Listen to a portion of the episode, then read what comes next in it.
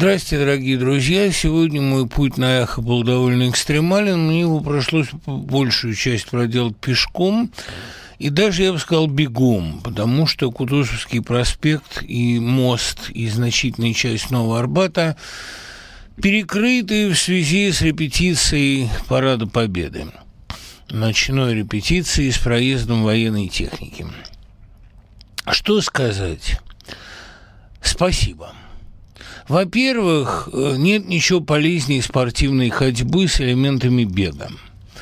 Во-вторых, эм, понимаете, ну вот не успел бы я, я успел, слава богу, спасибо всем. Все-таки могли бы ведь вообще перекрыть Арбат и, скажем, прекратить пешеходные передвижения по нему. А так все-таки по тротуарам можно. Но, ну вот, допустим, я не успел бы ну, не было бы этого эфира. Да, по-моему, мы вообще закрыли бы это эхо, никто бы не почувствовал. Ну, почувствовали бы какие-то маргиналы, какие-то остатки советской интеллигенции. А по большому счету Дмитрий Песков сказал же, ну, СМИ больше, СМИ меньше, никто особо не почувствует. Да и Сартр высказывался еще радикальнее.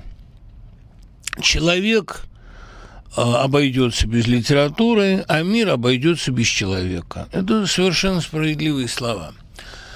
А вот без военного парада мир не обойдется. Если наши дети не увидят военной техники, которая идет по центру, они могут вырасти в сознании, что мир к нам доброжелателен. Это не так. Жить с таким сознанием опасно. И отсюда просто один шаг до утраты суверенитета. Мы это видели. Вот не было бы парада, и весь мир не узнал бы, чем мы в реальности можем ему ответить, если он будет наступать на наш суверенитет. И если НАТО будет распространяться, если кто-то будет с Россией с позиции силы говорить. Ну, вот представьте, что не было бы этого парада мы проснулись бы в другом мире. Поэтому слава богу, что он есть, и что Арбат перекрыт, и мне, честно слово, очень жалко, что я сюда успел, потому что если бы я не успел, то как-то, мне кажется, было бы лучше. Но ничего не поделаешь, профессиональная совесть оказалась сильна. Многим из тех, кто сейчас меня слушает и поражается, что это Быков несет, мне хочется сказать, ребят, а вы же знали, я же всегда такой был. Вы же всегда знали, что я у них на зарплате. Вы напишите об этом поскорее. А особенно это касается некоторых петербургских моих слушателей, которые всегда знали, что я такой. Мне это очень приятно. И вам это будет очень приятно, правда? Ну, теперь к делу. Э, сегодня день рождения Константина Каваевса, но так совпало, что это еще и день его смерти. Он умер в день своего 70-летия от рака горла. Так считается, что смерть в день рождения это достается праведникам или гениям, как вот Шекспиру. А, предложение поговорить о Каваевсе довольно любопытно. И мне кажется, что э, поэт великий, да, хотя он так наиболее близок по психотипу к нашему Кузьмину по многим параметрам, я думаю, что Кузьмин гораздо разнообразнее, ну, правда, он и а, все-таки жил в другое время, в другой стране, был наследником сразу нескольких сложных культур, и старообрядческой, и французской, и в нем так удивительно сплелись эти крови. И мне кажется, что Кузьмин даже внешне немного похожий на левантинца такого, он левантийца. Он был, конечно, поэтом более разнообразным, более интересным, но Кавафи все равно поэт выдающийся, и невзирая на то, что он гораздо меньше написал, но при жизни было, собственно, напечатано две маленькие книжечки, а всего у него порядка 150-160 стихотворений, но это очень высокая проба. Давайте о КВФСе поговорим в гениальных переводах Шмакова под редакцией Бродского. Тут есть что обсудить. Ну, поотвечаем на многочисленные вопросы. А, как по-вашему, можно ли, опираясь на сочинение Геродота, сделать великолепный кассовый фильм? Хотели бы вы это сделать? Видите, Чимп, какое дело?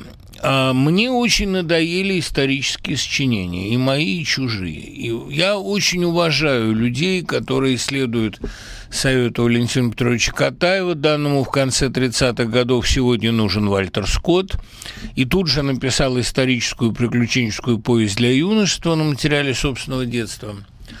Я вообще считаю, что история она оправдана, обращение к истории оправдано в двух случаях – либо когда история страны по 25-му кругу повторяет себя, и тогда естественнее обратиться к оригиналу, естественно, стремиться к первоисточнику, как говорил Пастернак. Либо когда это такая сознательная форма эскипизма, когда ходить бывает склизко по камушкам иным, и так о том, что близко, мы лучше молчим. Такая фигура умолчания, э, касающаяся сегодняшнего дня, это не потому, что человек опасается соблазна журнализма или потому, что человек избегает там прямых политических аллюзий, но и просто потому, что любое высказывание о современности сколько-нибудь концептуальное – оно сегодня имеет своим последствием либо массовую драку в стане своих, потому что вас не так поняли или захотели неправильно понять, или захотели на вашем фоне блеснуть своей белизной – или э, вас неправильно интерпретировали чужие и пришли вам уголовное дело. То есть э, с, э, сколько-нибудь концептуально и содержательно высказываться о дне сегодняшнем может только самоубийца. Ну, либо уж человек, который совсем не может молчать, что в сущности синоним самоубийства. Поэтому обращение к истории – это либо трусость, э, либо действительно свидетельство того, что страна самоповторяется – и я устал, честно говоря, от исторических сочинений. Сам для себя я решил, что после «Истребителя», по крайней мере, на материале советской истории я больше не напишу ничего. А там на, на материале другой посмотрим. Но античность, правду сказать, вот сегодня этой моды нет. Было время, когда фильмы типа «Клеопатры» делали гигантскую кассу, фильмы типа Бенгура или э, там, любых вариаций на тему римской истории и греческой могли действительно, ну, вплоть до 300 спартанцев, могли привлекать внимание. Но сегодня, мне кажется, настолько назрела необходимость либо совершенно отвязной фантастики, либо все-таки разговора о наших днях – ну, просто потому, что, понимаете, невозможно уже больше по 25-му разу обращаться к прошлому. Прошлое человечество, оно не настолько богато, чтобы вечно сосать соки из этой коробочки. Хочется уже как-то, понимаете, бесконечно, бесконечно расширить э, диапазон э, тематический и стилистический. Поэтому э, обращение к Геродоту сегодня, ну, оно имеет смысл либо в учебной литературе, учебно-методической, либо в литературе прямо и не очень, так сказать, талантливо, э, не с большим вкусом, намекающей на э, наше время. Хотя аналогии между поздним Римом, поздним СССР и нынешней его инкарнацией, очень бледной, они, по-моему, набили оскомину уже и самим пишущим. Так что, извините, но никак. А как вы считаете, почему сплошь случаются даже среди самых умных людей такие проколы? Доверяешь человеку, проникаешься к нему, помогаешь ему в большом деле, а он потом на тебя стучит кому-нибудь за твое инакомыслие. Почему среди умных людей господствует такое простофильство? Влад, ну, э, вы задаете тот же вопрос, который задали Белинский и Пушкин применительно горе от ума. Если ваш Чацкий так умен, то почему он выбалтывается перед дураками? Почему он не понимает, что Софья любит Молчалина? Почему он исповедуется Фамусову и пытается произвести впечатление на Молчалина или Скалозуба? Признак ли это ума? Отвечу, да, это признак ума, потому что уму а, не свойственно обычно такое снобское высокомерие, дескать, вы меня все равно не поймете. Для человека мыслящего, естественно, своими мыслями делиться. И он вовсе не исходит из такого априорного мнения, что вот этот не поймет, этот идиот, этот полковник вообще, так сказать, э, Фельдфебеля Вольтерой. А это, э, как пишет Пушкин, не то шлюха, не то московская кумушка, применительно к Софье. уму пьеса и называлась изначально «Горе уму», уму свойственно предполагать в людях равных собеседников, потому что высокомерные и презрительные и циничные относительно собеседников обычно дураки. Вот когда человек говорит про всех, да он стукач, да он завистник, да он ничтожество, ну как-то поневоле начинаешь задумываться, а не видит ли он в других собственного отражения. Для Чацкого, ну и для тех умников, о которых вы говорите, естественно, думать, что вокруг равные собеседники, добрые самаритяне, которые его выслушают, поймут, оценят. А человеку, который действительно мнит о себе и больше ничего, да, ему будет казаться, что все кругом стукачи, ничтожество и предатели. Поэтому мы говорим, говорим э, вот так, понимаете, открыто с большинством людей. Да и потом э, очень многие же справедливо замечали, Михаил Павловец, в частности, я помню, полемизируя со мной грешным, замечал, что для людей 20 э, века как раз очень естественно, 19 в особенности, для мыслителей, для романтиков – естественно, выбалтываться вслух. Как люди Серебряного века жили в режиме концерта, в режиме монолога, так и люди Золотого века русской культуры, они, особенно в романтический период, это люди риторического склада, люди а, артикуляционного мышления, которые мыслят на ходу. И культура светской беседы для них абсолютно нормальна. Поэтому все время делать вид, что кругом стукачи, и отделываться какими-то полусловами, но ну, это пошлость просто. Потом, понимаете, ведь, во-первых, э, таким способом вы выявляете стукачей. Говорите с человеком эксклюзивно, говорите ему что-то такое, чего а, вы не скажете другому. И по утечке вы поймете, кто застучал. А во-вторых, ну, стукачей тоже надо просвещать, их жалко они одиноки. Помните, как говорил Хайра из рода холмов, нет женщины, нет умных бесед, попытка к бесту Стругацких. Да, ну, тяжело им без умных бесед-то, им же тоже хочется как-то приобщаться. Эм, история знает не один десяток литераторов, получивших известность после смерти. Да, вот Каваевс, пожалуйста, живейший пример. Как вы считаете, интернет исправит эту ошибку? Ну, он ее исправит примерно таким же образом, каким предсказал это Голдинг в замечательной новелле «Чрезвычайный посол», когда э, печатный станок изобретен в Древнем Риме, и э, как раз император в ужасе кричит 50 тысяч экземпляров стихов Мамилия, Мамилия его племянник графоман. Ну вот интернет, он э, делает хуже. Он, да, помогает прославиться всем, уже не обязательно держать в столе шедевры, как держал их Кавафис. И более того, вы можете надеяться на довольно широкую аудиторию, если таковая есть у вашего блога. Но это можно как-нибудь там, да?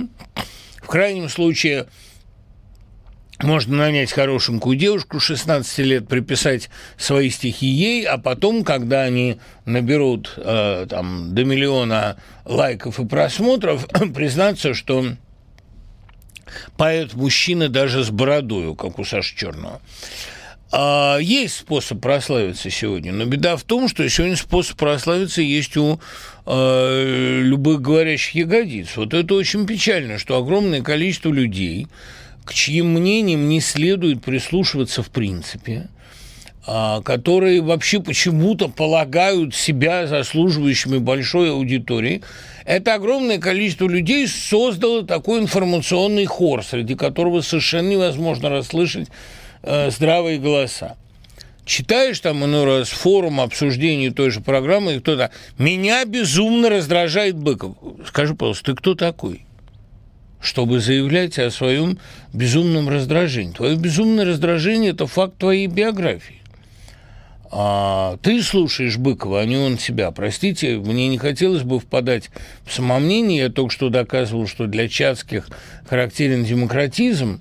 Но когда каждый молчалин и каждый скалозуб получает право на монолог, Действительно, в этом хоре Чацкого уже как-то не очень слышно. А самое ужасное, что это хор Репетиловых, повторяшкиных. Вот это действительно ужасно. Поэтому, да, интернет дает вам шанс, так сказать, прогреметь, но интернет дает вам гораздо больше шансов раствориться в хоре, поэтому людям приходится сегодня прибегать к совершенно чудовищным приемам саморекламы, приемам, в которых футурист 13 года постыдился бы. Выбила из колеи ваша оценка Сент-Экзюпери. Я много занимался военным летчиком. Простите, я говорил не о военном летчике. Я говорил о цитадели, о планете людей, о маленьком принце. Если меня выбила из колеи ваша оценка Экзюпери, то это совершенно не повод пересматривать вашу оценку Экзюпери или вашу оценку меня. Наши оценки не совпали. Вам Экзюпери не кажется высокопарным и напыщенным. Вам кажется, что «Маленький принц» – это сказка для, э, не для детей, а для тех э, взрослых, которые остались детьми. Тоже очень напыщенная формула. Я не люблю инфантильных взрослых. А мое право любить или не любить те или иные тексты Экзюпери, признавая его талант, его героизм, его подвижничество – его абсолютное рыцарство в отношении с женщинами. Ну, это мое право. А вам нравится, вот оставайтесь при вашем мнении, ради бога, тем более, что вы, как вы пишете, а, много занимались военным летчиком. Дело в том, что любой человек, который много чем-то занимался, он всегда считает себя главным специалистом в этом вопросе. Чужие мнения представляются ему априори дилетантскими. Я это по себе хорошо знаю, потому что вот я много занимался Маяковским. Я много занимался Пастернаком. Многие люди, которые высказываются о них а, снисходительно и поверхностно, они меня раздражают. Но я понимаю про себя, что это не моя делянка, что, к сожалению, каждый имеет право высказываться, да, ну ничего не поделаешь. То есть и я имею, и вы. И ваше мнение не отменяет моего, а мое не отменяет вашего. Ведь именно разнообразие мнений, разнообразие концепций создает в мире пестроту, неоднозначность. А, что вы можете сказать о деле Боровикова? Значит, ну, э, дело Боровикова, бывшего начальника штаба Навального в Архангельске, который Семь лет назад, в 2014 году, разместил на своей странице клип Рамштайна. И теперь за это едет на два с половиной года в колонию по решению Ломоносовского народного суда, э, то есть районного суда Архангельска, это случай вопиющий, конечно, чудовищный. Ничем иным, как сознательным оскорблением общественного мнения и здравого смысла, я это назвать не могу. Понимаете, это гораздо хуже, чем э, там штрафовать или арестовывать на несколько десятков суток человека, который э, вышел там погулять по центру Москвы или ретвитнул чужой текст об этой прогулке. Это два с половиной года за пост семилетней давности, в котором был размещен официальный клип группы «Рамштайн». Это хуже, чем в Советском Союзе сажать за порно-журналы. Потому что, э, во-первых, этот клип можно оценить как порнографию только при очень большом желании. Но, во-вторых, совершенно же очевидно, они, в отличие от советских, они не притворяются, они не лицемерят. Это чего нет, того нет. Они очень честные ребята. Это прямая и явная связь с тем, что человек участвовал в работе штаба Навального. Поэтому, конечно, отвечая на другой вопрос, я абсолютно одобрительно отношусь к решению Волкова а, распустить штабы Навального, потому что сегодня это просто подкладывание людей под топор. Уже очевидно, любой кто работал в организационных структурах Навального, воспринимается как враг народа и будет в лучшем случае выдавлен из страны, а в худшем посажен на срок Навальновский или больший. Это катастрофическое явление – это происходит на наших глазах. Я не вижу как бы возможности это легально комментировать, потому что выражать сочувствие Навальному сейчас тоже, по-моему, а, довольно-таки самоубийственное дело. Но я буду повторять, пока могу, пока у меня есть такая свободу Навальному. А Навальный – единственная сегодня реальная оппозиционная сила, с которой можно вести переговоры, с которой можно, в принципе, цивилизованно иметь дело, которая хочет официально выбираться во власть и бороться за нее легальными методами. А выгнать этих людей из легального поля, значит поступить примерно так же, как поступил Запад с СССР. Им казалось, что это империя зла, и, в общем, поучаствовав, велико возможно, в гонке с этой империей и в ее выбрасывании с арены, они получили гораздо большее зло лицом к лицу. Они оказались не с относительно цивилизованным Советским Союзом в спарринг-партнерстве, а с ИГИЛом да запретится имя его. ИГИЛ запрещен к упоминанию, это абсолютно правильно. Я совершенно с этим согласен. Да и лучше бы вообще запретить разговаривать. Потому что когда люди не разговаривают, то они лишнего не скажут. Если же говорить совсем серьезно, то у Боровикова беременная жена. Понимаете? И вот эта, эта история, ну, мне хочется, конечно, услышать, честно говоря, оценку Тили Линдемана. Мне очень интересно, что он скажет. Um... Гапон – одно из самых оболганных лиц в российской истории, один из организаторов рабочего движения, весьма широкого еще в 1903 году. Почему он оклеветан? А относительно Гапона все неясно. Контакты э, Гапона с охранкой, определенная зубатовщина, все это, по-моему, вещь вполне доказанная. При этом, ну, Гапон вообще личность крайне харизматичная и крайне увлеченная собственным влиянием, думаю, видевшая, перефразируя Станиславского, скорее себя в революции, чем революцию в себе, но я сам такой застарелый индивидуалист и эгоцентрик, что э, поносить Гапона не вижу смысла. Я просто сомневаюсь в том, что Гапон мог бы стать надежным лидером революционного движения. Мне кажется, что при всей справедливости перечисленных вами требований Гапона, а, Гапон все-таки в некоторой степени был виновником событий 9 января. Как это не ужасно. Вы скажете, что это виктим-шейминг и виктим-блейминг, а я скажу, что Гапон действительно очень похож на то, как он изображен в жизни Клима Самгина. Он действительно не лишен был некого патологического эгоцентризма и мессианства что может быть и хорошо для религиозного лидера, но вопрос, хорош ли религиозный лидер в рабочем движении. Горький был очень увлечен этой фигурой, но Горького со вкусом обстоял не очень хорошо. Конечно, Гапон не был провокатором в прямом смысле слова. Но стать игрушкой в руках спецслужб он, как мне кажется, мог в силу совершенно необоримого тщеславия, особенно в последний год жизни. Это, конечно, не значит, что Рутенбергу следовало организовывать его убийство. Как говорит президент России, ну это все-таки же не повод убивать-то. Зачем убивать-то надо было? Нет, неправильно. Я не одобряю, нет. Как соотносится творчество и мировоззрение Веллера и Дениса Драгунского? В чем принципиальная разница между их героями? Да во всем, Илья. Понимаете, сходство только в том, что они ровесники, а, и что они интересуются жанром короткой новеллы. Правда, Веллер давно им не интересуется, он все свои новеллистические эксперименты, мне кажется, Э, так благополучно завершил к э, середине 90-х, но действительно короткий рассказ, рассказ, который можно накрыть ладонью, жанр, который так нравится Денису Драгунскому, Веллер, например, в таких вещах, как «Лодочка», э, или «Апельсины», или «Паук», или «Легионер», или «Азорские острова», достиг, по-моему, выдающихся результатов жанр короткой, концентрированной, с такой крученной, верченной композицией новеллы, это очень трудно.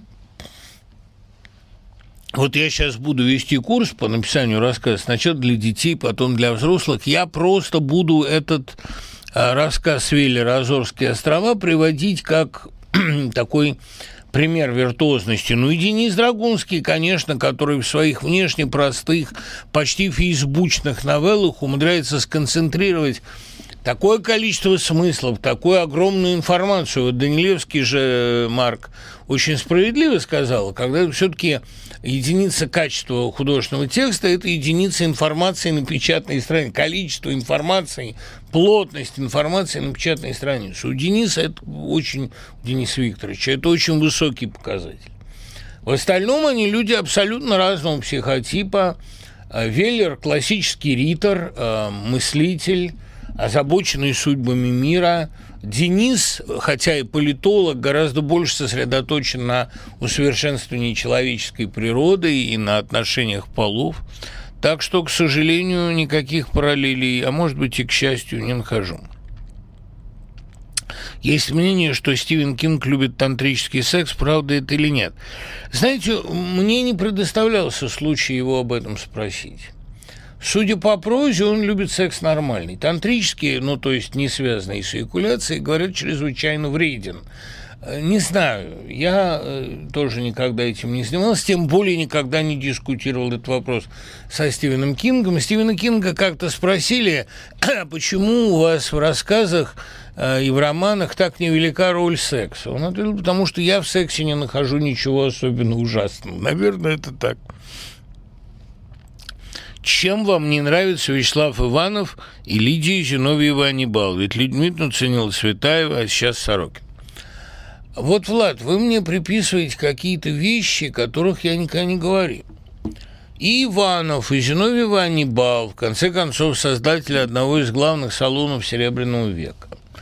А, и Вячеслав еще при этом, конечно, Кор замечательный стихотворный сборник, и я совершенно согласен с Майклом Вахтелем, который полагает, что он главный его исследователь сегодня, что это не то чтобы неровный поэт, но сложный поэт, мыслящий, необычный поэт. А, поэт со своим дискурсом совершенно особенным, с огромным интеллектуальным напряжением, с великолепными формальными достижениями, очень интересный поэт.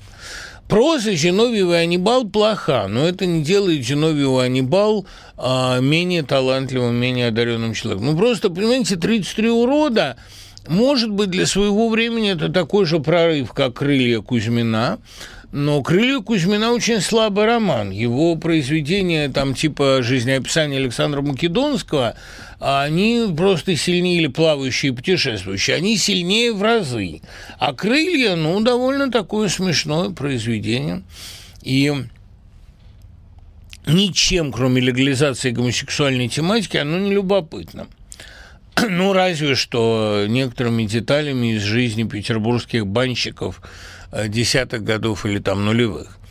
А что касается Зиновьева Анибал, то «33 урода» – это, наверное, очень хорошее чтение для 13-летних подростков, которых безумно возбуждает само упоминание ногого тела, но это просто очень плохого вкуса сочинение, и сколько можно судить по фрагментам романа «Светочи», который публиковал Богомолов по верстке, целиком этот роман так и не напечатан.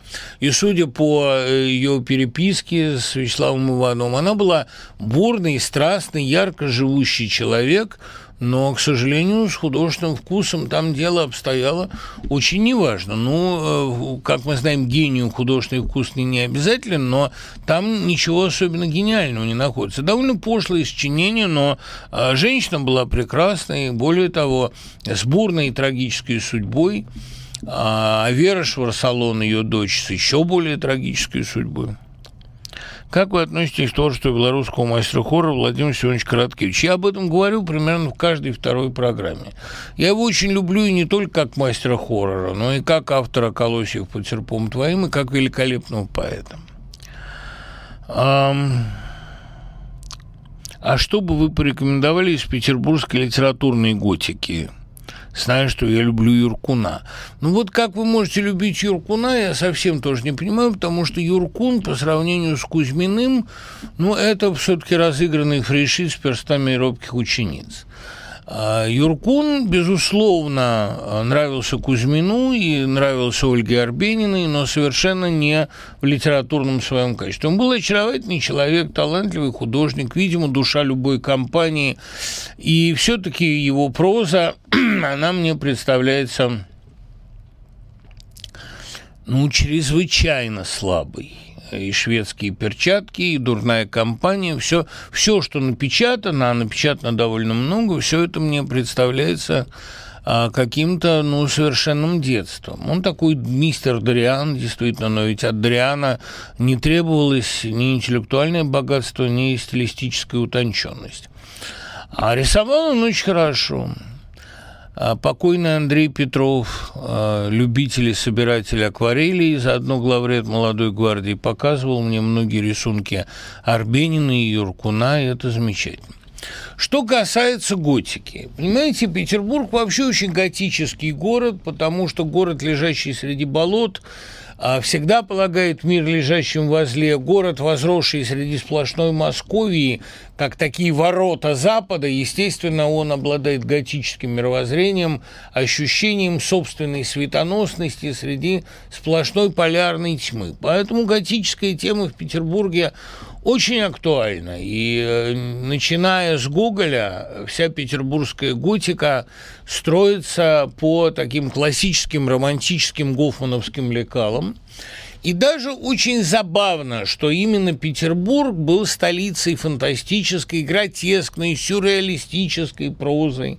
Иногда реалистической готика может быть реалистической. Достаточно, чтобы в основе ее лежало мрачное мироощущение, вот как у Рида Грачева. Это же не обязательно, чтобы призраки по улицам бегали.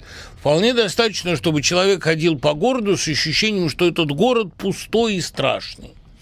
А, и вот Рид Грачев такой, умер только что Владимир Марамзин, один из моих любимых петербургских авторов, такой мастер постхармсовского гротеска, очаровательный человек, кстати, очень много сделавший для выпуска первого машинописного собрания Бродского, вот этого четырехтомника, который до сих пор лежит в основе всех его самых полных изданий отважный собиратель не только бродского наследия, но и наследия всех э, петербургских таких младоконцептуалистов и постабериутов и вообще э, подпольных литераторов. Марамзин, кстати, это образчик такой не совсем готики, но скорее мрачноватого такого гротеска, да, при этом иногда очень веселого.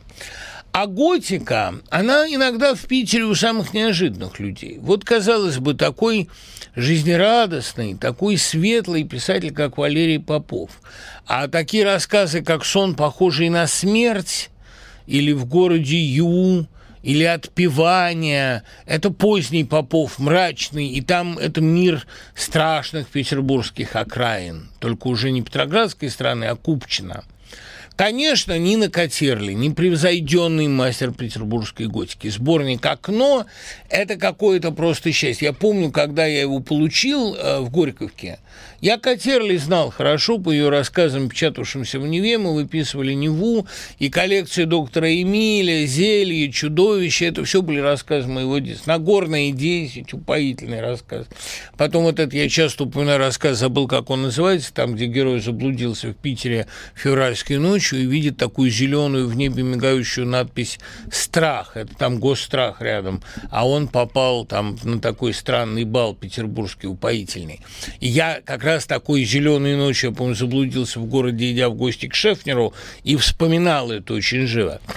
А петербургская литературная готика в прозе Котерли, в ранних рассказах Житинского, таких как «Стрелочник», «Желтые лошади», «Пора снегопада», таких безумно грустных, лирических и при этом жутковатых.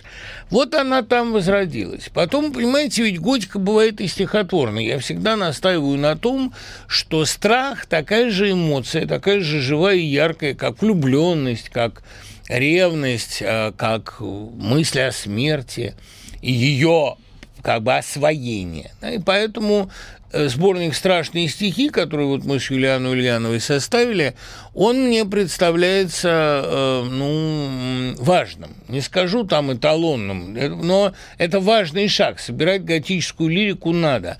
И, конечно, стихотворение Шефнера есть в городе памяти много домов, или страшная, совершенно потрясающая фантастика, как здесь холодно вечером в этом безлюдном саду.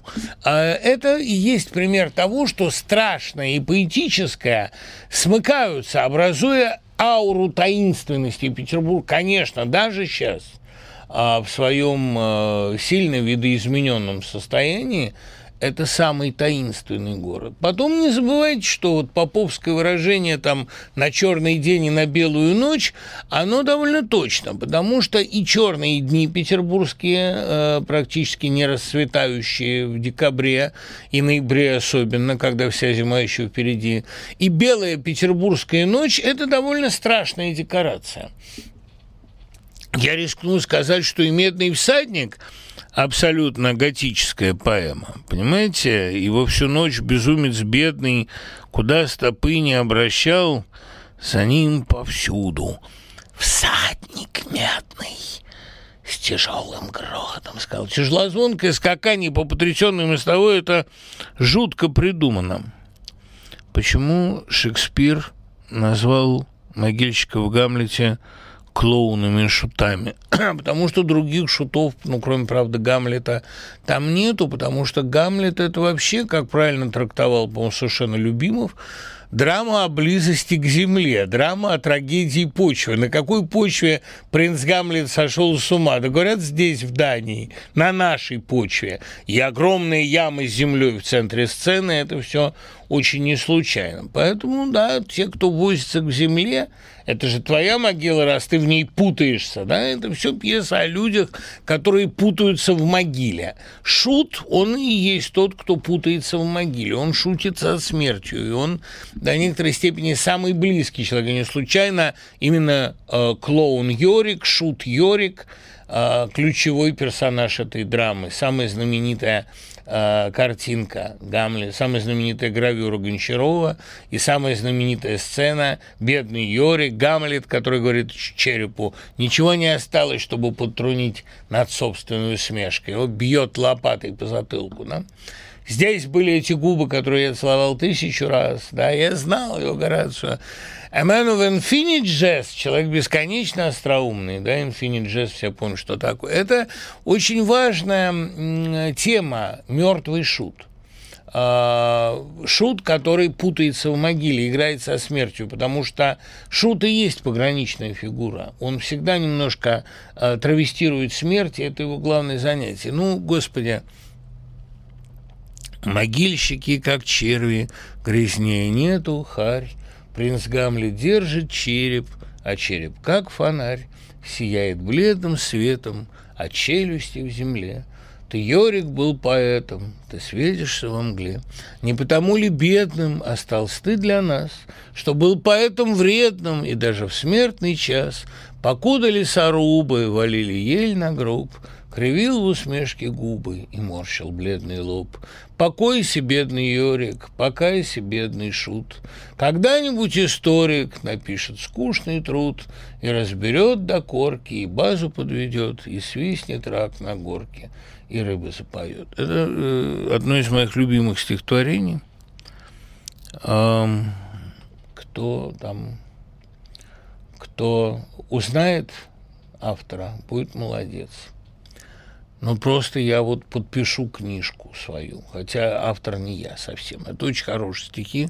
Могу назвать дату, если хотите, 75-й год. Вам будет проще догадаться. А можете погуглить. А, из чего будет состоять сборник Харпер Ли?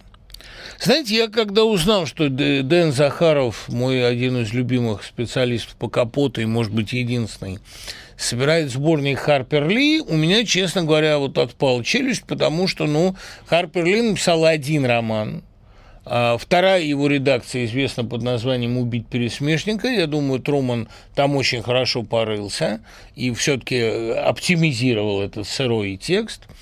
А я абсолютно уверен, что его вклад в Мокинберд совместим с ее вкладом в Инкулблад, потому что половину интервью проделывала она. На каковом фактическом материале он потом и отписывался. Ну, было физически невозможно переговорить за полгода с такой массой народу в Галкомбе и вокруг. Это, конечно, ее э, черновая работа, точно так же, как и его. Ну и э, естественно, что когда я узнал, что у Харперли, оказывается, были рассказы, очерки, обширная переписка, это для меня было шоком. Она была очень хорошая женщина. Я знал только о двух ее эссе.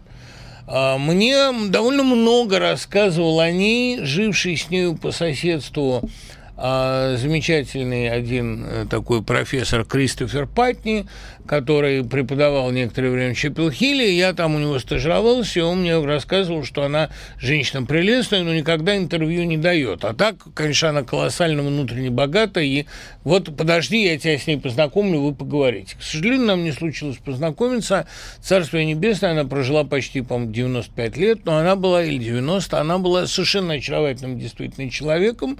Вот Дэн Захаров раскопал какие-то ее э, публикации и рассказы, и переписку. Но для того, чтобы это издать, я сам очень хочу это прочитать. Я прекрасно, Таня, понимаю ваш вопрос, но для того, чтобы это издать, ему нужно,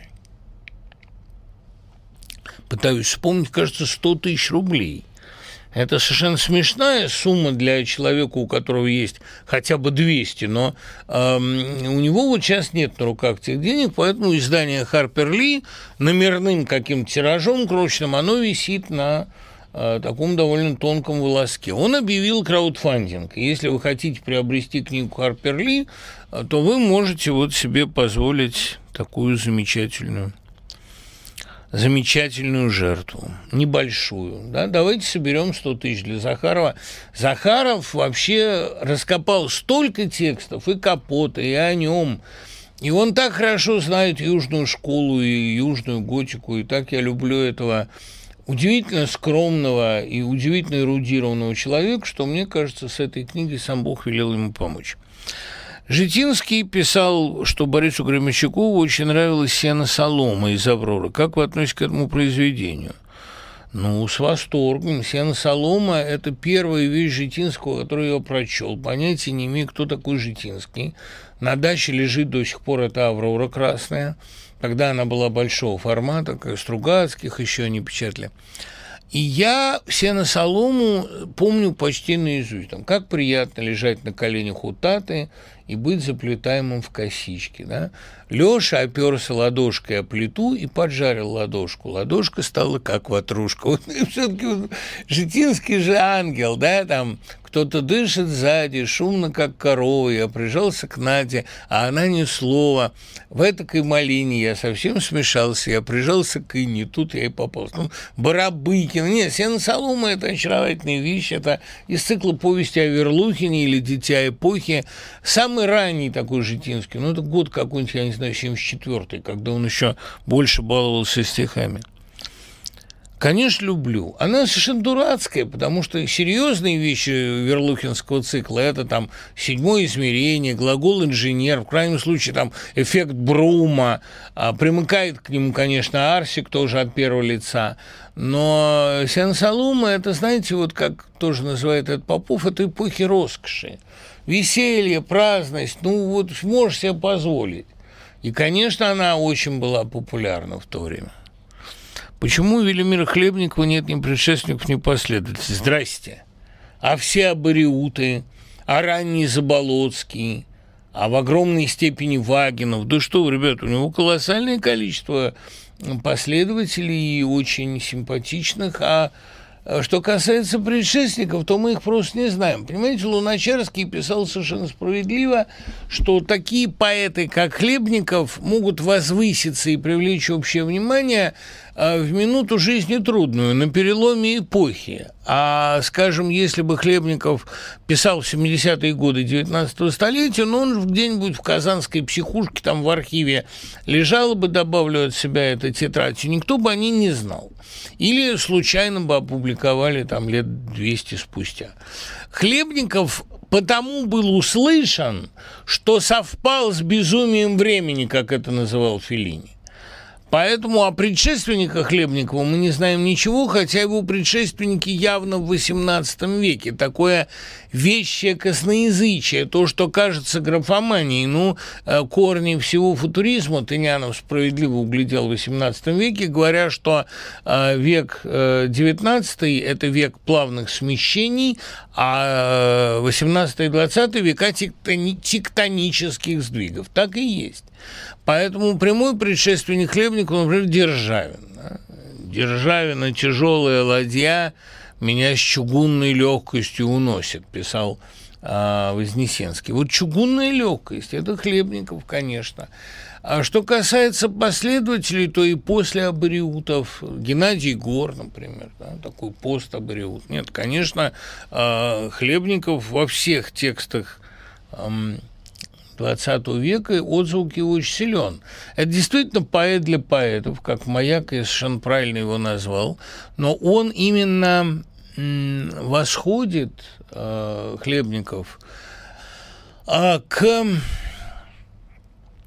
понимаете, к такому э, полубезумному, сдвинутому языку XVII века, который еще только нащупывает собственные возможности. Это такой лепет то ли безумца, то ли младенца – Заумь, она ведь возникает не только как результат длительного развития поэзии, ее изощрения, ее распада, она возникает и на самых ранних э, таких стадиях.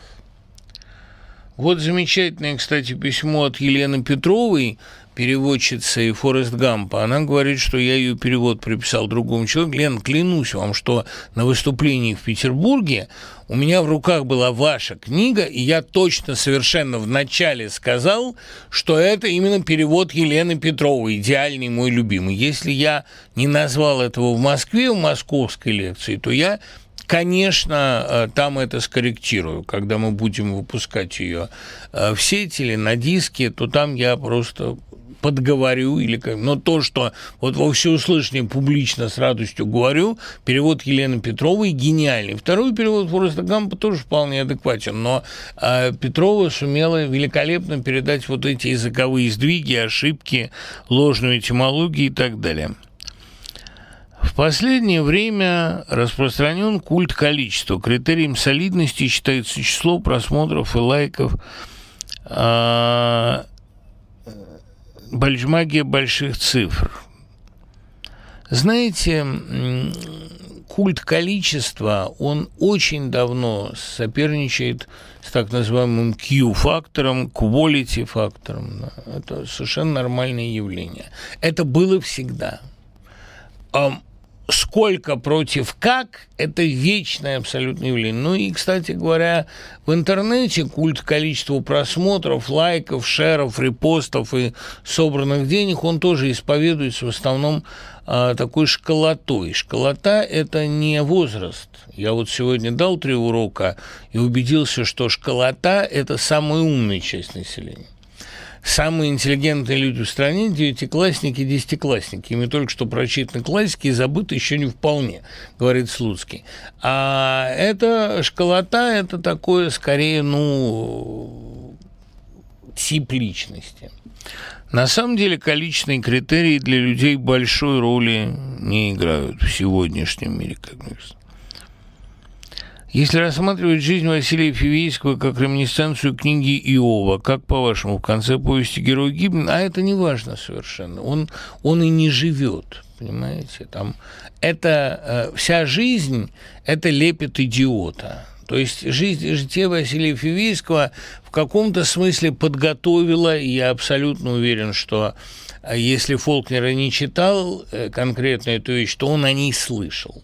Подготовила шум и ярость. Жизнь – это сны, которые снятся идиоту. Помните, огненная лента, которая разворачивается под черепом. Это сны. Вот по мысли Андреева, жизнь – это сон идиота. Повесть, которую пересказал дурак. Какова центральная мысль Андреева? Вот центральная мысль Андреева о том, что Бог или безумец, или ребенок. Это очень страшная мысль. Но у Андреева были такие вот концепты. А как, по-вашему, каким представляется Путину идеальное государство? А вот примерно таким, как сейчас Арбат. Перекрыт, едет военная техника, а люди по сторонам снимают это на айфоны и гордятся. Я шел, когда сейчас, я немножко слушал разговор. Обычно, когда там подъезжаешь на машине, то, естественно, разговоров уличных не слышишь. А здесь я шел и слышал, идут люди, молодые в основном, и самые употребительные слова – это, естественно, мат, а, короче и, и я такая – а он такой. Мне казалось, что это отошло, но никуда не отошло. Я вспомнил переписку Фолкнера с Рейганом, когда Фолкнер пишет, да, я лошадник, я больше всего общаюсь с лошадьми, но клянусь, мои лошади умнее ваших сценаристов. Вот это довольно, довольно горько еще. Вот таким ему представляется. Да, едет военная техника, перекрыт Арбат, а по сторонам стоят люди и говорят, короче, я такая – а среди всего этого, значит, бежит смешной такой, а, никому не нужный, слава богу, ведущий, и думает, господи, как хорошо, какое счастье, какая благодарность, вот какой экстаз меня просто-таки разрывает, да. Um, Недавно вы посетовали, что мне и всем остальным достойным людям нельзя уже прогуляться по улицам родного города, назвали несколько имен. А вам известны имена других достойных людей, которые 21 апреля не просто шли или прогуливались, а именно намеренно участвовали в демонстрации? Знаете, эм, я охотно вам передам список этих людей, если вы мне предъявите удостоверение. Мне кажется, оно у вас есть. Как только вы мне его покажете, я немедленно вам полный перечень этих людей отправлю на ваше домашнее мыло. А что вы сами не ходите гулять по городу? От храбрости, наверное, да? Храбрый вы мой. А где, собственно, новости? Ура! А вот и новости. Продолжаем разговор. Э, чрезвычайно много как всегда, безумно интересных вопросов, и как всегда я успеваю ответить на их ничтожную долю. Перечитал «Смерть Артемия Артемия Круза», и это как будто другая книга. В 20 лет запоминалось совсем другое. Вспомнилась смерть Ивана Ильича и «Стена» Сартра. Посоветуйте что-то еще на эту тему. Ну, Алёша Горшок, Толстого, «Три смерти» Толстого. Раз уж смерть Ивана Ильича, вот «Три смерти», наверное, самая концептуальная из того, что Толстой, хотя и в 30 лет на эту тему написал. Я думаю, что «Война и мир» – вся фуга на тему этого рассказа, потому что герои Толстого в «Войне и мире» главным образом заняты умиранием. А в принципе, телеграмма Паустовского. Довольно характерный в этом смысле рассказ, который советскому человеку напоминает о совершенно отсутствующей у него душе. Потому что это же душа пишет, это мать пишет из такого полузагробного пространства дочери в Ленинград, которая занята организацией выставки, она ей напоминает о чем-то не о корнях, не о прошлом, не о необходимости любить старых родственников. Понимаете, не об этом она ей напоминает. Это телеграмма, а пришедшая из другого мира. Телеграмма, напоминающая советскому человеку, что у него есть душа. И неважно, где он ее обретает, на родине, в старом доме, при встрече с робкой молоденькой учительницей, там, которая, кстати, играет абсолютно ту же роль, что робкие священники молодые у Чехова.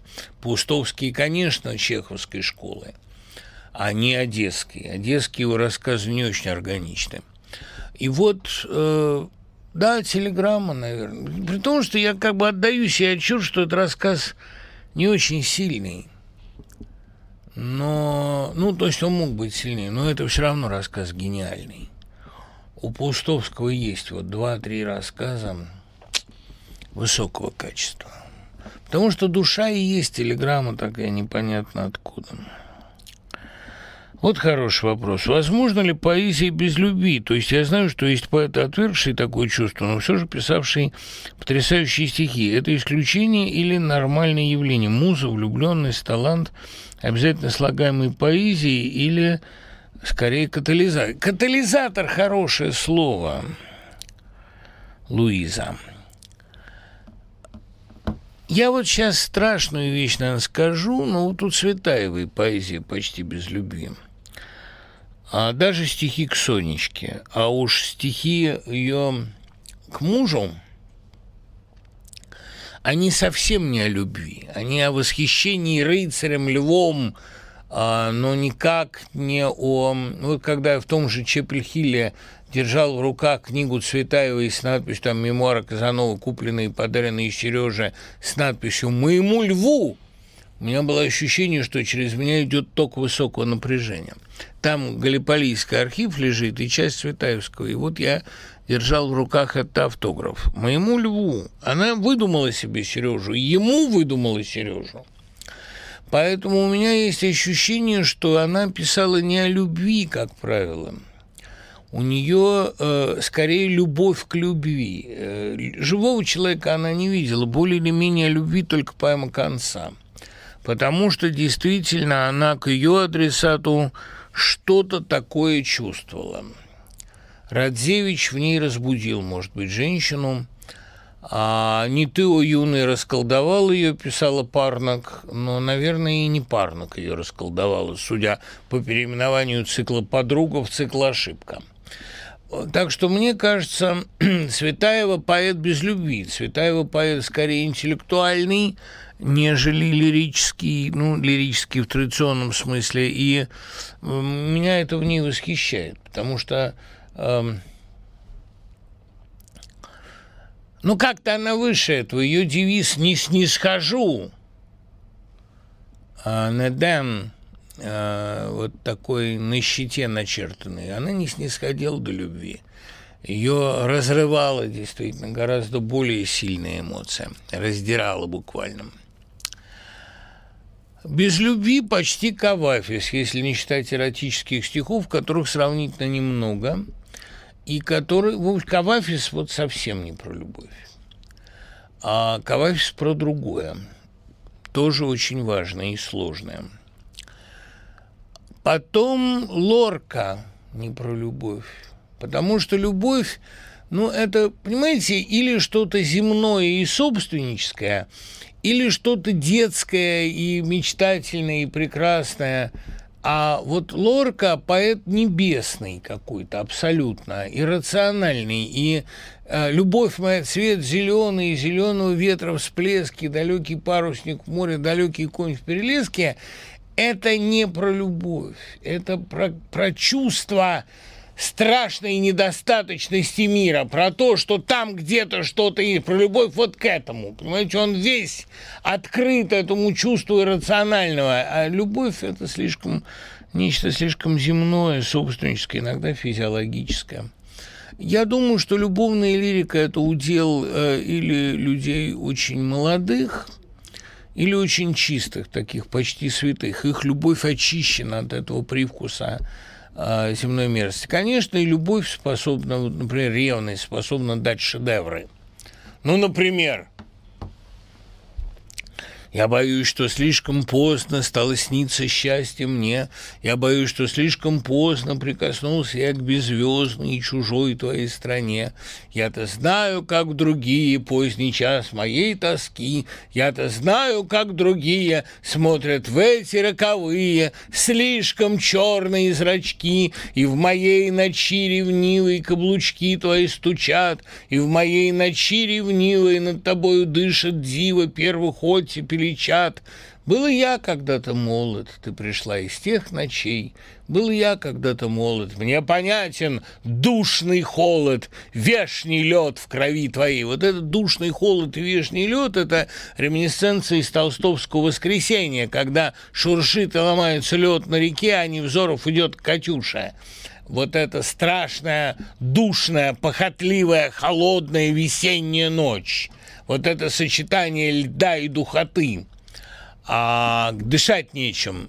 Ну и, конечно, то, что автор много, автора не буду опять называть, то, что автор много переводил восточную поэзию, позволило ему построить вот эту строфу, а, в которой пятая строчка, повторяющаяся, знаете, как пятая спица в колеснице, как пятое колесо в телеге, как пятая строчка в четверостишии, создает ощущение страшной излишности этого человека в жизни героини. Он стоит и издали смотрит на ее э, цветущую, сияющую, душную, похотливую молодость. Это блистательные стихи. Это, вот это может быть лирикой нам. Почему у многих героев Шукшина тоска по отсутствию или краткости праздника в жизни? Не по, не по отсутствию праздника. Тоска героев Шукшина, она по вот этому зияющему пустому месту, по душе. Души нет, понимаете, страшно чувствовать что она ампутирована. И это и веру, и в охоте жить, и в мастере особенно, и в шерешак маэстро, и в сапожках. Все время чувствую, что вот здесь должна быть звезда, но это место свободно. Это довольно, довольно мучительная вещь. Кстати, вот э, напоминаю э, к вопросу о любви. Знаете, вот самый точный рецепт дала Анна Андреевна, умевшая формулировать как никто. Это недостаточно бесстыдно, чтобы быть поэзией. Когда любовь бесстыдна, когда стихи о любви бесстыдны, тогда можно говорить о ней серьезно. А,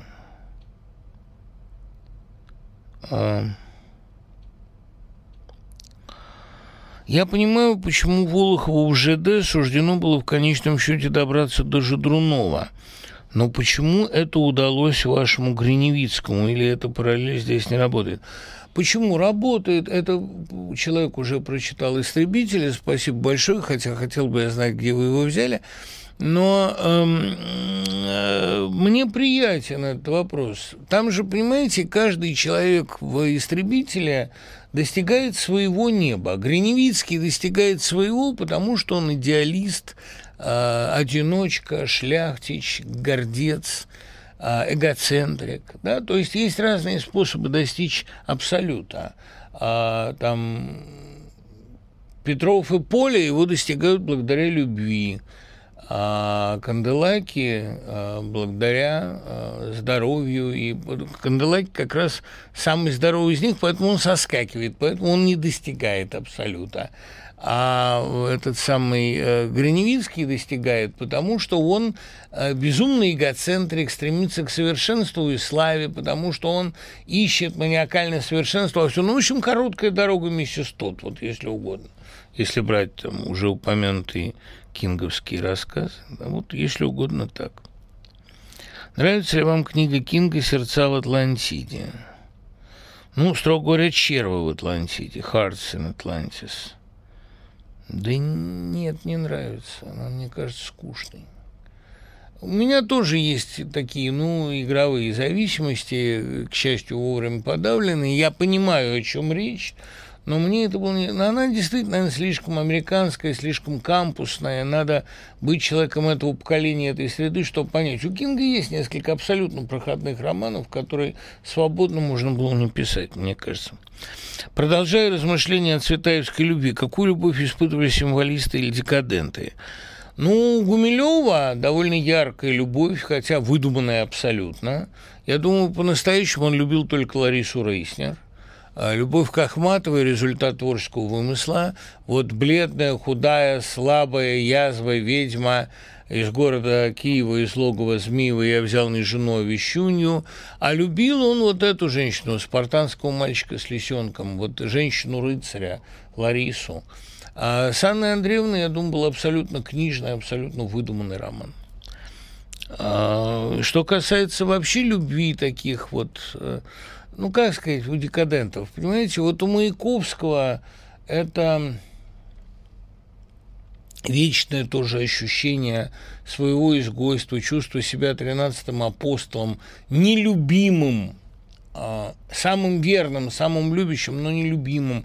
Тоже часть легенды. Я думаю, чисто по-человечески он больше всего в жизни любил Женю Хин – или Наташу Брюханенко. А роман с Лилией – это тоже результат вымысла, которому он всю жизнь самурайски подчинялся. Нравится ли вам книга Богомолова «Момент истины»? Да, я вообще считаю, что Богомолов был выдающимся писателем. И мне кажется, что и «Жизнь моя, или ты приснилась мне» абсолютно великая книга.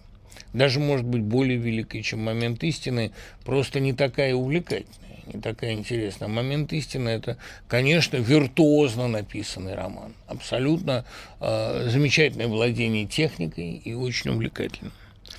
Как вам остальные произведения Серванса? Да я грешным делом, кроме Дон Кихота, ничего особенного не читал. Когда-то читал новеллы. А какой перевод Дон Кихота лучше и кто сейчас Дон Кихот в России – Дон Кихотов в России множество, и ничего особенно хорошего в этом персонаже нет. А, как правильно совершенно говорил Василий Борисович Ливанов, поставивший довольно занятную картину о Дон Кихоте, это все-таки опасный сумасшедший, который стремится благодетельствовать мир против его желания. Дон Кихот – это же, в общем, гротескный персонаж. Сервантес его полюбил в процессе написания, но и как бы сделал его своим альтер но изначально это просто сумасшедший Идальго. Я не очень люблю Дон Кихотов, особенно таких сознательных, душевно очень здоровых, любующихся собой, как моделирующих себя. Э, мне кажется, что э, Дон Кихот бывает либо безумцем, либо притворщиком. Два вопроса о Лавкрафте. Есть ли в мире Лавкрафта Бог? Безусловно. Может быть, не в христианском смысле этого слова, может быть, скорее в языческом. В рассказе «Ужас Дановича» погибающий монстр в финале вызывает «Отец, отец, Йоксо тот», что, наверное, отсылает к. Не знаю, почему отсылает. А Лавкрафт, конечно, оккультист, но в мире оккультистов Бог есть, просто там другая мораль, другие критерии. Герой Лавкрафта всегда маленький человек, а могло ли быть иначе? Не всегда маленький. А герой Лавкрафта, он пришел из Эдгара По. Это такой путешественник отважный, романтический скиталец – Иногда безумный профессор. Насчет маленького человека сложно. А что самое главное в сказке «Икабок»? Может ли это быть вариация на тему Джекил Хайда? Не думаю, но клянусь, что в следующий раз, если все будем живы, точно совершенно будет «Икабок». Можно ли было 20 лет назад донести талант Ники Турбиной до взрослых годов, или прав был Куджав, говоря, что это убийство ребенка? Я не думаю, что Куджава дословно говорил так, не знаю, во всяком случае, такой цитаты. Я помню Елизавету Михайловну Пульхритудова, наша преподавательница э, ведения в Литвет, замечательный, кстати, филолог и критик на журфаке, когда мы ее спросили ее мнение о творчестве Турбиных, э, Турбиной, она сказала, если бы для моего сына писание стихов было сопряжено с таким адом, с ужасом, с истериками и с э, судорогами, я бы, конечно, ему запретила это делать. Если говорить серьезно, то э, после книги замечательной Александра Райтнера, по-моему, отпали последние сомнения в том, что Ника Турбина была литературным проектом своей мамы и бабушки. Э, сама она стихов не писала или писала плохо. То есть э, трагическая попытка двух женщин реализоваться за счет совершенно не самостоятельного, очень несчастного и одинокого ребенка, который уже с 13 лет вел совершенно самостоятельную, взрослую и довольно мучительную жизнь. Можно ли сказать, что космонавты – это мореплаватели нашего времени, или разница между ними в том, что мореплаватели плыли ради интереса, а космонавты летят в поисках нового дома? Насчет нового дома спорно. А как раз, мне кажется, космонавты гораздо более бескорыстные, мореплаватели искали рынки, искали новые земли, по-конкистадорски осваивали мир. А, но пафос, пафос открытия, пафос освоения новых пространств, я думаю, один и тот же. Да, космонавты – это даже не столько мореплаватели, сколько конкистадры нового времени. Величайшее событие 20 века – выход человечества в космос – и полет на Луну. Это просто сопоставимо э, с революцией. Посоветуйте книги, похожие на «Тысячу душ Писемскую». Ну, может быть, Горденина и Артеля. Так вообще-то такой бытовой роман э, реалистический 19 столетия, он не очень богато представлен, как ни странно. На тысячу душ не похоже ничего, именно потому, что Писемский писатель с очень своеобразной физиономией, с очень современным и живым языком. Ну, может быть, трилогия Сухого Кобылина, хотя это драма, драматургия. Um... Помогите разобраться со строчками из Бродского «Шесть лет спустя». Совсем не понимаю образ. Прежде чем возник, был треугольник перпендикуляром, восставленным знакомыми стаймян, слившимися точками двумя. Трудно сказать. А я думаю, что э, имеется в виду любовный треугольник, который отравил Бродскому значительную часть его молодости – а треугольник был перпендикулярным, потому что, да, был такой отрезок, соединявший двоих, а потом знакомые восставили над ними э, третью фигуру, ну, как бы подтолкнули этого третьего человека к тому, чтобы он затесался а, в этот союз. А, думаю, что никакой метафизической подкладки здесь не имелось в виду, имелось в виду конкретная биографическая деталь. В начале передачи вы вспомнили Вальтер Скотта. Какой вам роман нравится больше всего? Могли бы дать короткую характеристику его творчества. Он замечательный мастер сюжета, а, замечательный, на самом деле, портретист. Ну вот, кроме шотландских пуритан, мне так сейчас буквально ничего не вспоминается из вещей, произведших на меня сильные впечатления. Нельзя ли выставить в Ютубе ваш майский курс «Как написать захватывающую историю»? Он потом будет обязательно. Мы сделаем онлайновый вариант. Хотя э, мне трудно онлайн учить писать. Особенно с детьми. Да и не могу я никого научить писать. Я могу опробовать какие-то техники, а, ну, стимулирующие писать композиционные уроки какие-то дать. Но это в живом диалоге. Читая «Амон Ра» и «День опричника», я смеялся в голос, чего со мной не случалось при прочтении книг давно. Книги лихие, мне очень понравились. Посоветуйте что-нибудь похожее. Ну, весь ранний Пелевин и больше всего «Жизнь насекомых», конечно, да. Ну, «День опричника» – это очень милая книга, она похожа на «Сахарный Кремль», но я вам все-таки посоветую «Князь Серебряного». Мне кажется, что корень всей поздней прозы Сорокина, в том числе и историй о чернышах в «Докторе Гарине», он э, в Алексее Константиновиче Толстом. А что вы можете сказать о романе Скалдина «Странствие и приключения Никодима Старшего»? Это вот замечательный пример такой оккультной прозы э, Серебряного века. Отчасти это и чаяновская проза, отчасти, кстати, и проза Юркуна, ну такая, отчасти веселые братья Гумилева. История о таких метафизических странствиях и о сектах. Э, Скалдин ведь от него ничего не осталось, по-моему, кроме этого романа. Это блистательный писатель, конечно. Вот это такая метафизическая и сектантская проза.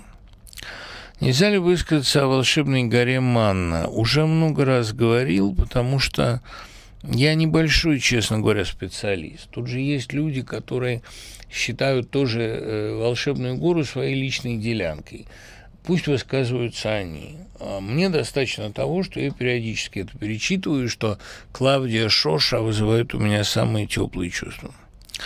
Сегодня Страстная Пятница. Великая Пятница посвящена последним дням земной жизни, крестной смерти и погребению Иисуса Христа. Скоро люди православные потянутся в церковь освящать яйца и куличи. Что бы вы могли сказать по этому поводу? А зачем что-то мне говорить по этому поводу? Мальчики да девочки, свечечки да вербочки понесли домой, да, огонечки теплятся и пахнет весной. Воскресенье вербное, завтра стану первое для святого дня. Лучше блока-то не скажешь ничего. Привет из Сан-Франциско, привет, Сан-Франциско. Как вы относитесь к движению хиппи в психоделической музыке конца 60-х? Я ничего не понимаю в психоделической музыке конца 60-х. К движению хиппи отношусь а, ну, как сказать, с осторожным любованием, на любую издали. В общем, не очень люблю движение хиппи. А, конечно, хиппи лучше япи, но все-таки э, это, как сказано у новеллы Матвеева, я ее часто цитирую, цель хиппи нельзя обозначить, цель хиппи концы отдавать. Я не, не дозрел еще духовно до такого самоотвержением. Как вы относитесь к творчеству и убеждениям Курта Ванигута? А, ну, я очень люблю этого писателя. Убеждения его, мне кажутся, вполне гуманистическими, общеинтеллигентскими, в общем, не отличающимися от стандартной позиции э, интеллигента-гуманиста российского, советского, американского конца 70-х годов. Разве что э, чуть больший скепсис ему был присущ относительно человеческой природы. А вот хороший вопрос от Игоря. Если э, современный современные виды фашизма вдохновляются не идеологией, то чем? Да понимаете, я исхожу из того, что все-таки фашизм, да, он не нуждается в таком вот подробном исследовании, а что такое фашево, а можно ли немецкий нацизм называть фашизмом, а вот можно ли называть франко фашистом или фашисты только итальянцы. Мы прекрасно понимаем, что мы имеем в виду под фашизмом. Мы имеем в виду под фашизмом а, режимы стран оси, а, времен Второй мировой войны и, э, конечно, прежде всего э, режим Рейха.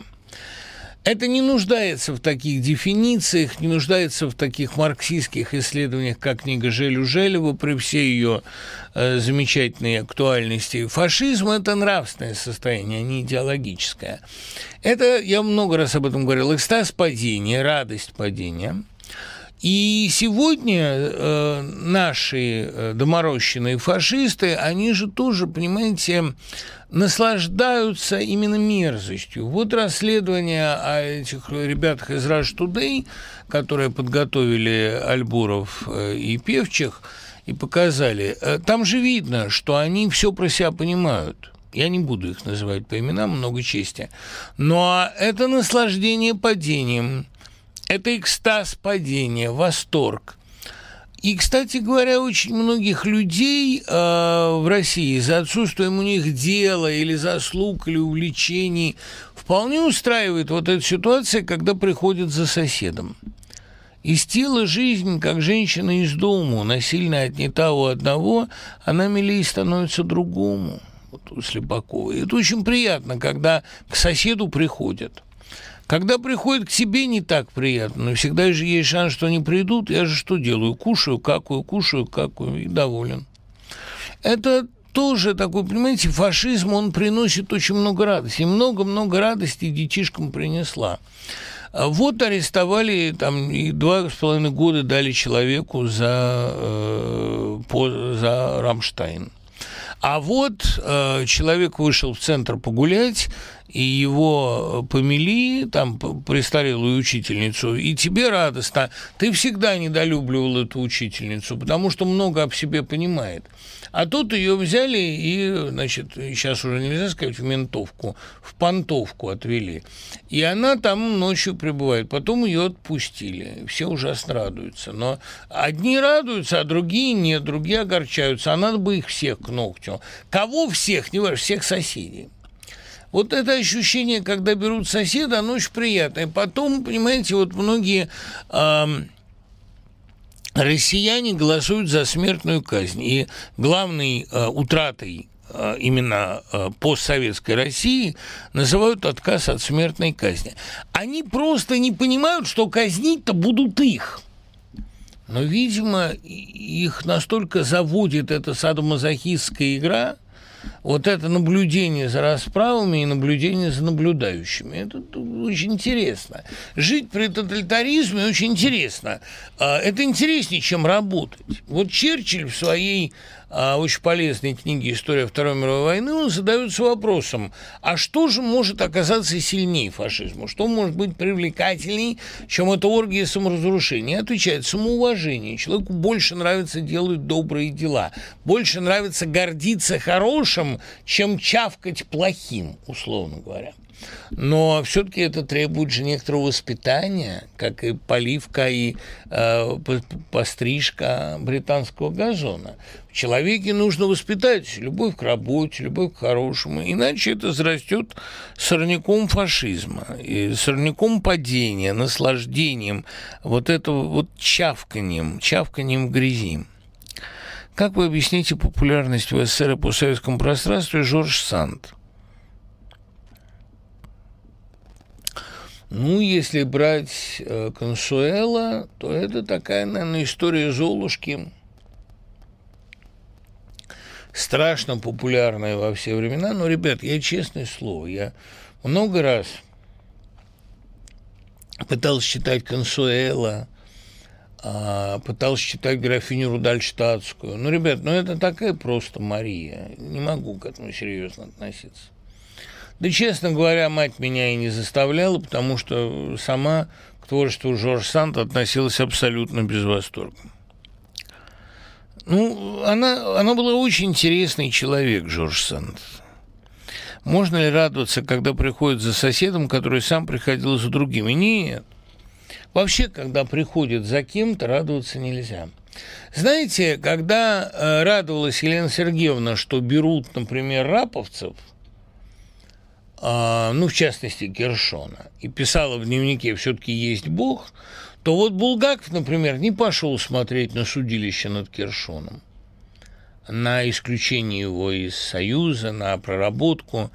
Не хотел. Это мерзко было, да?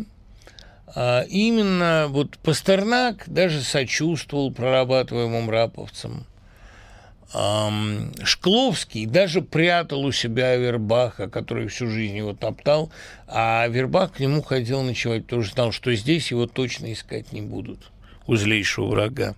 Нельзя злорадствовать никогда.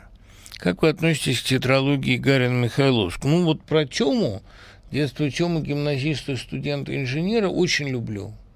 Она тоже нервная такая, немножко истеричная книга. Мальчик был, чувствуется очень хороший, горячий, нервный. Нет, потрясающий, страшный образ отца. Какой диагноз советскому обществу поставил в своих пьесах вампилов? Жить незачем.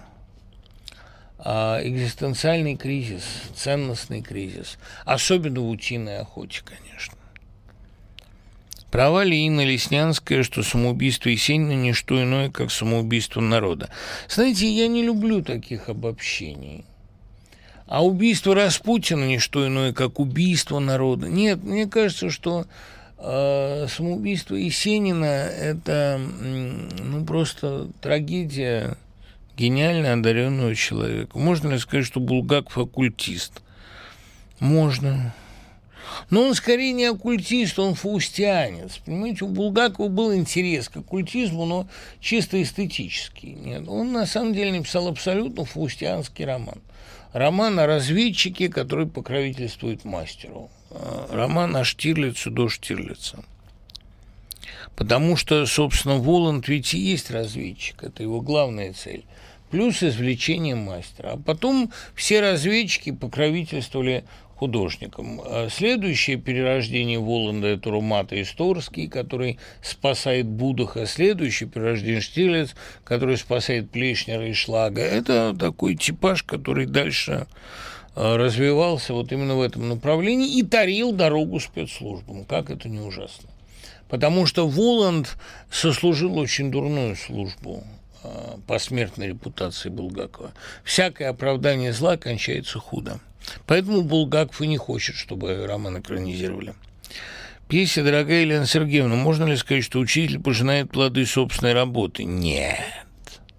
Вот уж извините. Дорогой Елене Сергеевне учитель пожинает результаты среды. Это та же история, что и в «Доживем до понедельника». Мой КПД, а прав ты в том, что мой КПД мог бы быть гораздо выше – а, она их учила, но учила не тому. Видите, она учила их добру, а требуется от них совсем другое. Это учитель, столкнувшийся с тем, что обнулились его действия, что обнулилось его преподавание. И среда, мир, история обнулили их. Это очень горько, да. Ну и сейчас точно так же обессмыслились три предыдущих века русской культуры – а, простите, а когда хунвейбины плевали в лица профессорам и надевали на них бумажные колпаки, разве не обнулилось несколько веков, а может быть и несколько тысячелетий китайской культуры? Обнулились, конечно. Это называется культурная революция. Такие вещи даром не проходят. Можно ли сказать, что эти профессора их не тому учили, а, этих китайских нашистов? Нет. Учили-то тому, но просто время оказалось несколько сильнее. В какой степени китайская культура ответственна за культурную революцию? В какой степени роман «Речные заводи» отвечает за вот такое перерождение? В какой-то мере, наверное, отвечает, но, понимаете, э, в какой мере Томас Манн отвечал за то, что жгли его книги? Ну, Томас Манн, положим, отвечал благодаря мерзкой книге рассуждения политичного, прости господи. Но Генрих Ман не отвечал никак. Генрих Ман был гораздо более последовательным человеком. И очень, кстати, талантливым писателем. Что нужно сделать, чтобы персонаж был живым? Два есть варианта.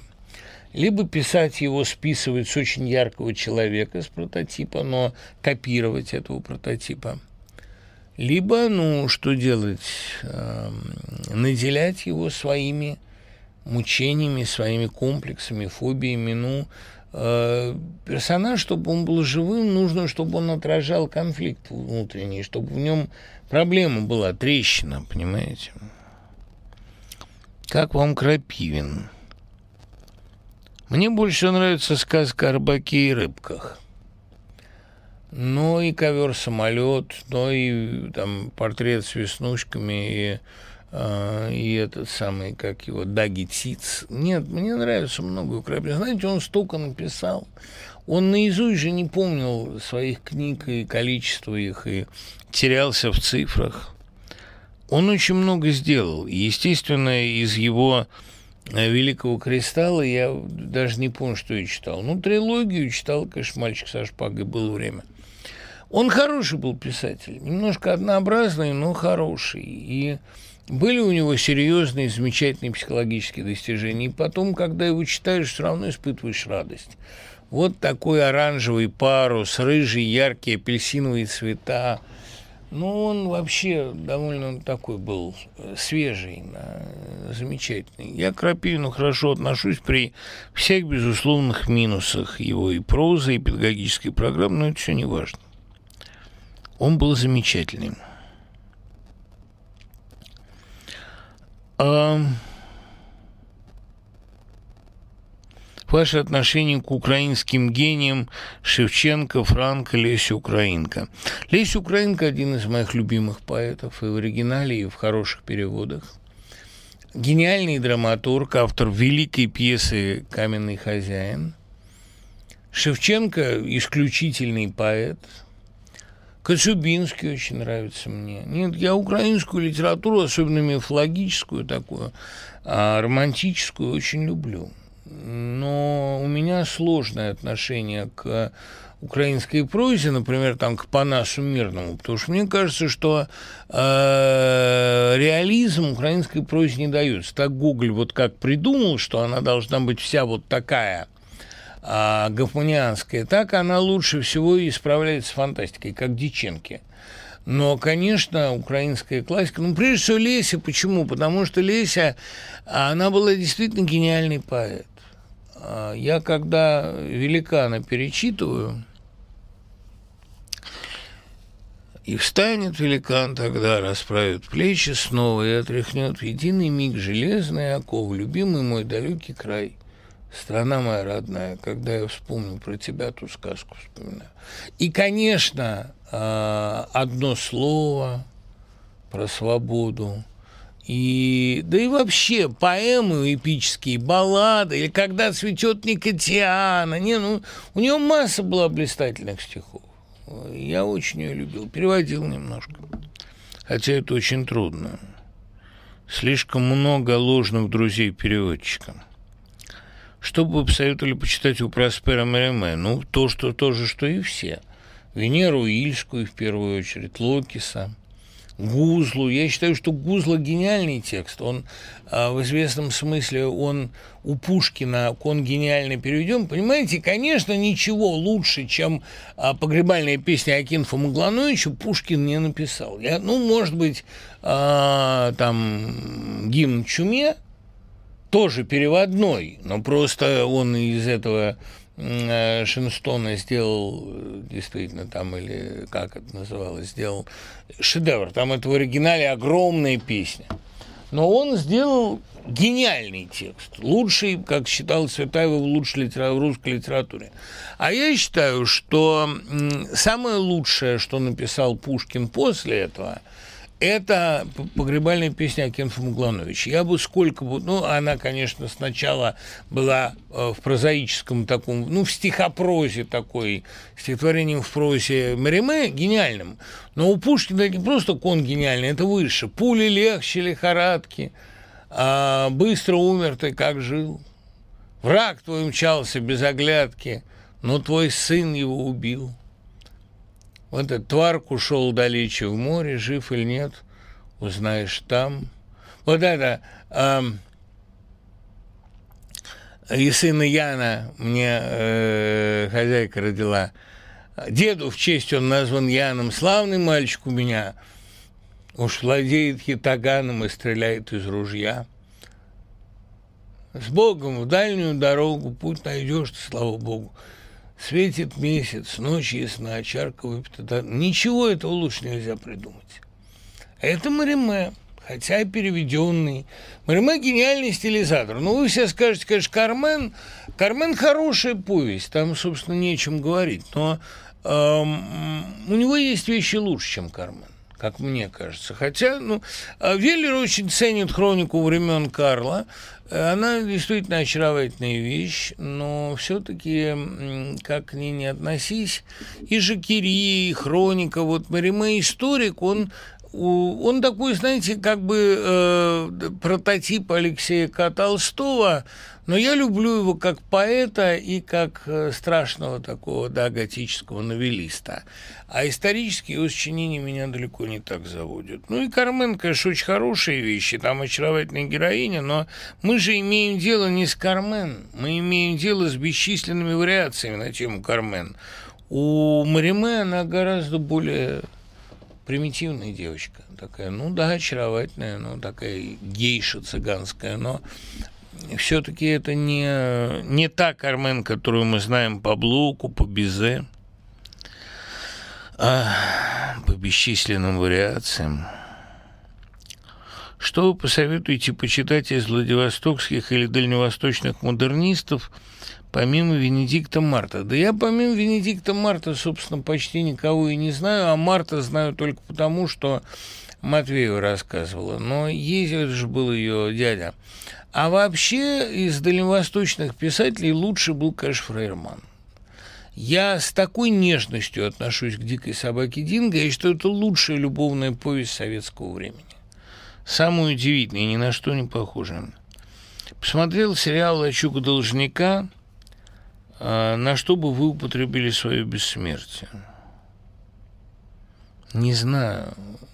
Ну, то есть бессмертные все, у кого есть бессмертная душа, она есть не у всех, но думаю, что у большинства есть. Там за нас решат. Человек, мне кажется, как бы восходит и пробует себя на новых и новых уровнях, и мы очень мало имеем представления о том, чем мы будем там заниматься. Я точно знаю, что э, мы никуда не денемся, но вопрос, что с нами будет и что мы будем там делать, и э, это, знаете, мне кажется, человек это как перчатка. Вот из нее вынимают палец, а о дальнейших приключениях этой руки нам известно очень мало. А сохраняется ли личность? Вот вопрос. Синявский говорил, если не сохраняется личность, то черт ли в таком бессмертии? Я думаю, что сохраняется. Просто эта личность освобождается от очень многих отпечатков здешней одежды. Сегодня Петровский на эхе в разговоре с Венедиктовым затронул проект закона о просветительской деятельности и категорично высказался против нелицензированных экскурсоводов в музеях. Как вы считаете, является ли такой подход обоснованным? Петровский вообще консерватор, человек очень умный, а, но я могу с отдельными его не соглашаться идеями. Конечно, неквалифицированный экскурсовод плохо, а тотальное государствление просвещения тоже плохо.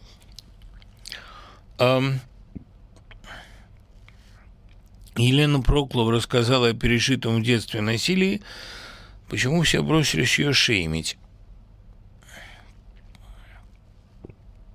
Видите ли, э, когда она в форме намека говорит о человеке, которого знали и любили миллионы, и не предоставляет никаких доказательств, то эта ситуация, на мой взгляд, двусмысленная. И она создает эм, повод э, для домыслов, клеветы, копания в грязном белье. Если вы спросите меня, как я отношусь к Олегу Павловичу Табакову, понимаете, к услугам Олега Павловича Табакова, в принципе, были самые красивые студенты и студентки России. И он был вождем а, с бесспорным авторитетом лучшей молодежной театральной студии. И почему-то никто из тех студентов и студенток, которые выросли у него, не рассказывает о его домогательствах или о харасменте, или о сексуальной эксплуатации, а говорят о том, что он растил их бережно. Сейчас им уже нечего бояться. Табаков умер, но почему-то они продолжают говорить о том, что он был гениальным педагогом и добрым другом. И мне вот кажется, что какое-то есть, ну, какая-то недобросовестность в том, чтобы после смерти в форме намека, ничего не называя прямо, а, рассказывать о таких вещах, которые сейчас уже доказать невозможно. Ну, я не одобряю этого, потому что, мне кажется, разбираться в таких ситуациях надо при жизни как минимум. Да и потом э, а, все-таки медиа is the message. Очень многое зависит от говорящего. А, я никого не осуждаю. Мне просто очень не хотелось бы, чтобы грязнилось имя чистого человека. А насколько он был чист, это, ну, знаете, много же найдется людей, которые сейчас начнут меня упрекать или в мужском шовинизме, или а, в преклонении перед авторитетом, или в желании там очернить жертву. А если о, действительно Елена Проклова была жертвой домогательств, то это ужасно. А если э, это все рассказывается, простите меня, 40 лет спустя или 50, у меня возникает вопрос о смысле такового деяния и о степени доказательности этого. Ну, конечно, мне очень не хочется, чтобы светлый, прекрасный фильм «Гори, гори, моя звезда» абсолютный шедевр меты, а мета, кстати, жив и в здравом уме, а, вот обретал такой шлейф. Наше время грязнит все, и мне бы не хотелось грязнить. Подумайте о судьбе этой изумительной картины, на которую легла теперь такая страшная тень. Что бы вы порекомендовали из метапрозы? Я не очень понимаю, что вы называете метапрозой. Как вы относитесь к аниме? Э, равнодушно.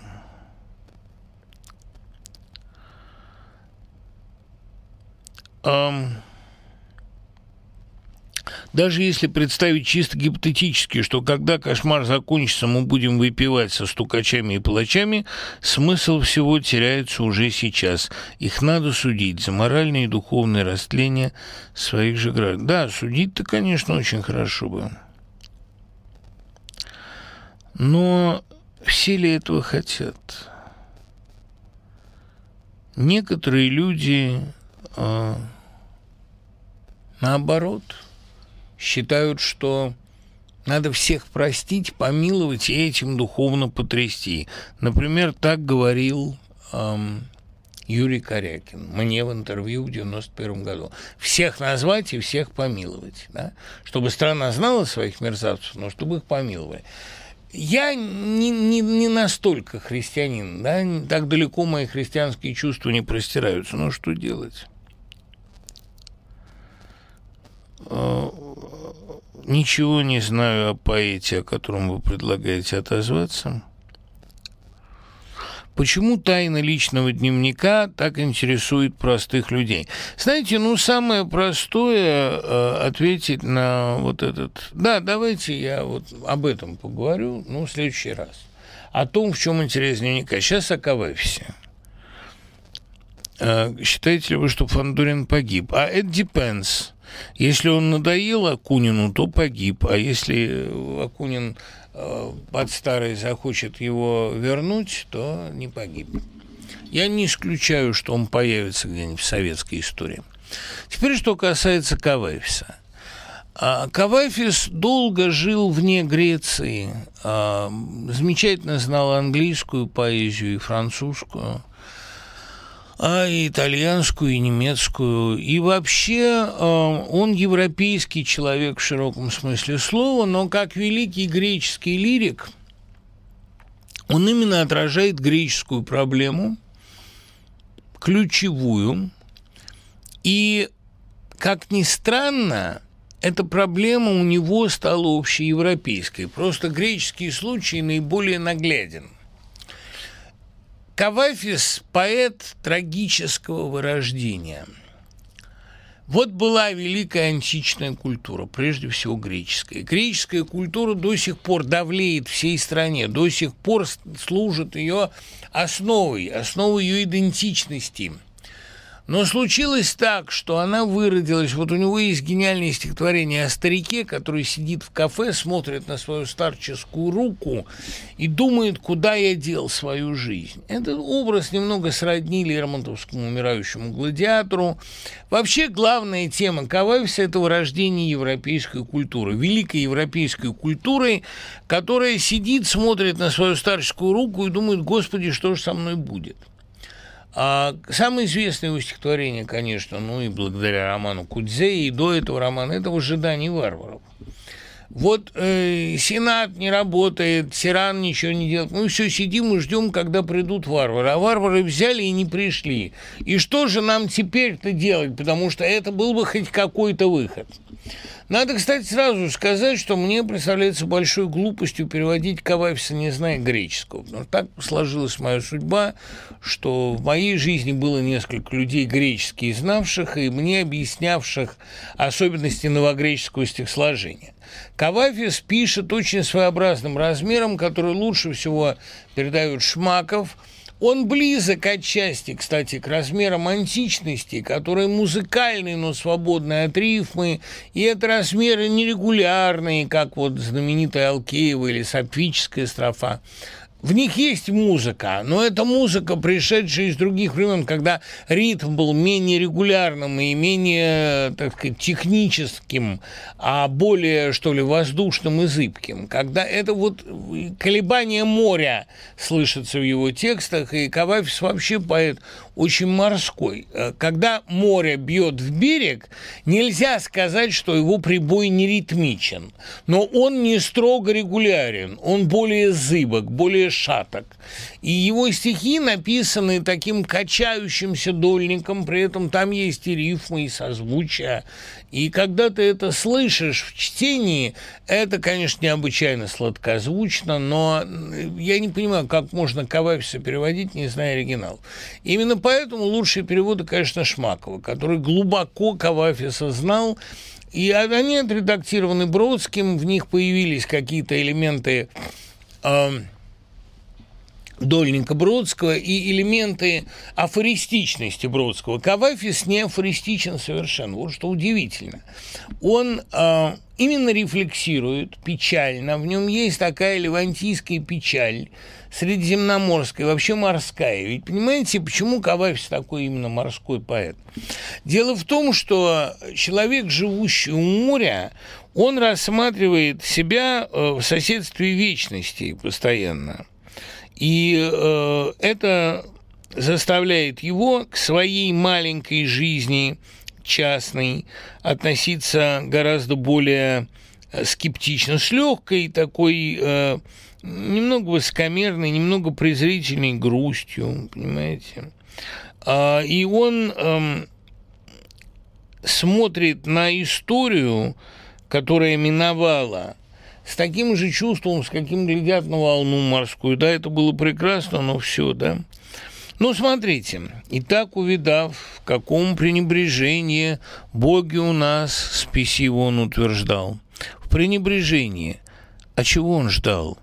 По-своему он перестраивал дела богослужения, по-своему верховного жреца Галатского и прочих в посланиях учил и наставлял и убеждал.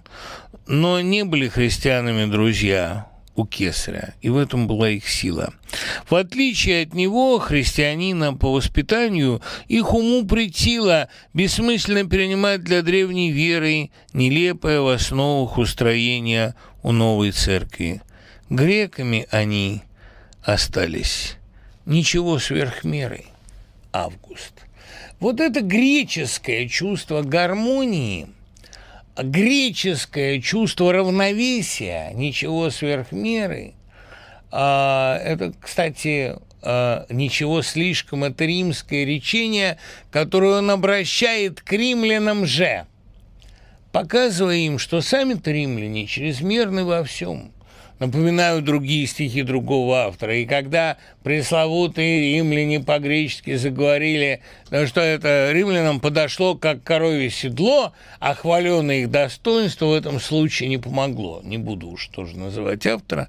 Совершенно очевидно, что э, чувство греческой гармонии не было римлянам особо. Оно не далось.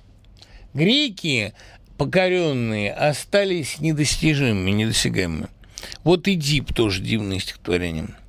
Ужасный сфинкс набросился внезапно, оскалив зубы, выпуская когти, собрав в бросок всю жизненную силу, пал на землю Дип, не сдержав напора, испуган появлением слишком скорым.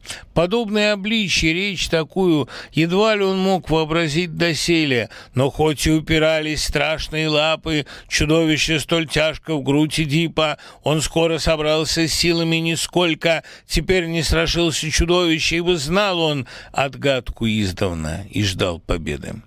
Однако торжество ему не в радость. Обзор его исполнен мыслью скорбную, не обращен на сфинкса. Смотрит дальше. Эдип на дорогу, ведущую Фивы, ту, что найдет свое завершение в колонне.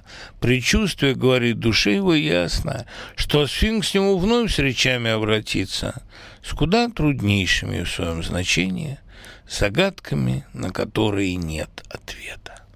По-моему, абсолютно великое стихотворение, и вот это чувство, что нет конца странствию, ведь Одиссей, когда он достигнет Итаки, должен будет идти дальше, и что нет победы над сфинксом, и что сфинкс будет еще и еще раз слетать с новыми и новыми загадками, и что странствие окончится в колонне, это вот это чувство всегда у него присутствует. Понимаете, Кавайфс – это человек бесконечно одинокий, уязвленный и печальный. И дело не в пресловутой принадлежности к пресловутому меньшинству, а в ощущении человеческой участи,